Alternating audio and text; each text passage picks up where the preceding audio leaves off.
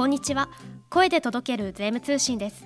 この番組は週刊税務通信を発行している株式会社税務研究会が税制改正の動向1週間分の税務会計ニュースなど旬なトピックスをお届けしています。ここで税務研究会から休刊のお知らせです。週刊税務通信経営財務は来週8月15日号は休刊となります。ご不便をおかけしますがよろしくお願いいたします。それでは今週の税務トピックスを確認していきましょう。8月8日発行の週刊税務通信記事の見出しです。銀行取引のインボイス対応特集1窓口等での振込手数料。国税庁雑所得にかかる改正所得税基本通達案をパブリックコメント。国税庁グループ通算制度 Q&A を改定。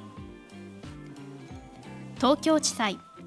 雑所得の業務強要資産該当性をめぐる事件で国勝訴。緑投資促進税制の前提となる国の基本方針案が明らかに。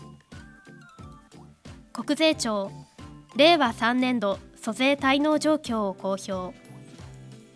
読者限定令和4年版類似業種計算シート8月8日から提供スタート。経済産業省の担当官による解説。大企業向け賃上げ促進税制について。財務省主税局税制第2課佐々木辰巳様。税理士金井恵美子先生。税理士石井幸子先生による財務省担当官に聞くインボイス制度の疑問点は最終回の第3回を掲載しています。大阪勉強会グループによる実例から学ぶ税務の革新。第70回は資本的支出と修繕費についての整理を掲載しています。ショーウィンドウはインボイスと国外事業者の仕入れ。マイホームの買い替え特例と省エネ基準です。それでは今週の週刊税務通信展望欄を見ていきましょう。銀行取引のインボイス対応第1弾。窓口等での振込手数料の扱い。令和5年10月開始のインボイス制度に向けた準備が本格化しています。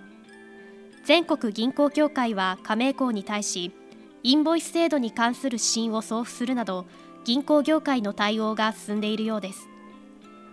銀行との取引を行う事業者にとって最大の関心事は振込手数料でしょう。窓口やネットバンキング ATM でインボイスの取り扱いも異なるといいます。シリーズ第1弾では窓口等での振込手数料の対応を Q&A 形式でお届けします。また今週号で最終回となるライブ座談会財務省担当官に聞くインボイス制度の疑問点でも最も質問の多かった振込手数料の対応を詳しく説明していただきました。国税庁副業収入等の雑所得の範囲を明確化した所得税基本通達の改正案をパブリックコメント。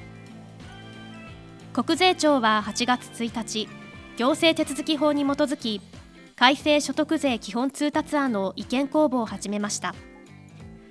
令和2年度改正により前々年分の雑所得を生ずべき業務にかかる収入金額が300万円を超える場合は領収書等を5年間保存する措置が令和4年分以後の所得税から適用されます。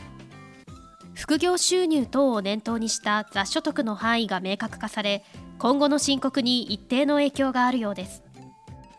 国税庁グループ通算制度 Q&A を改定。国税庁は7月29日グループ通算制度に関する Q&A を改定しました。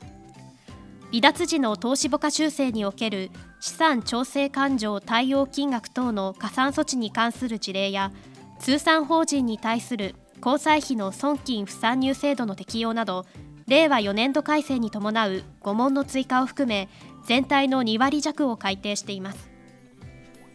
以上8月8日発行の週刊税務通信からお届けいたしました。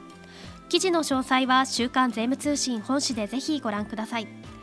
来週は本誌休刊のためこちらの税務トピックスの配信もお休みです。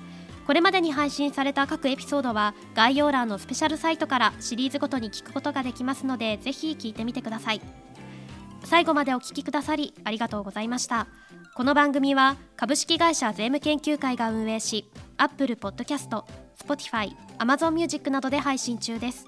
最新回の配信時にお知らせが届きますのでポッドキャストアプリからぜひ番組登録をお願いします。それではまた次回の配信でお待ちしております。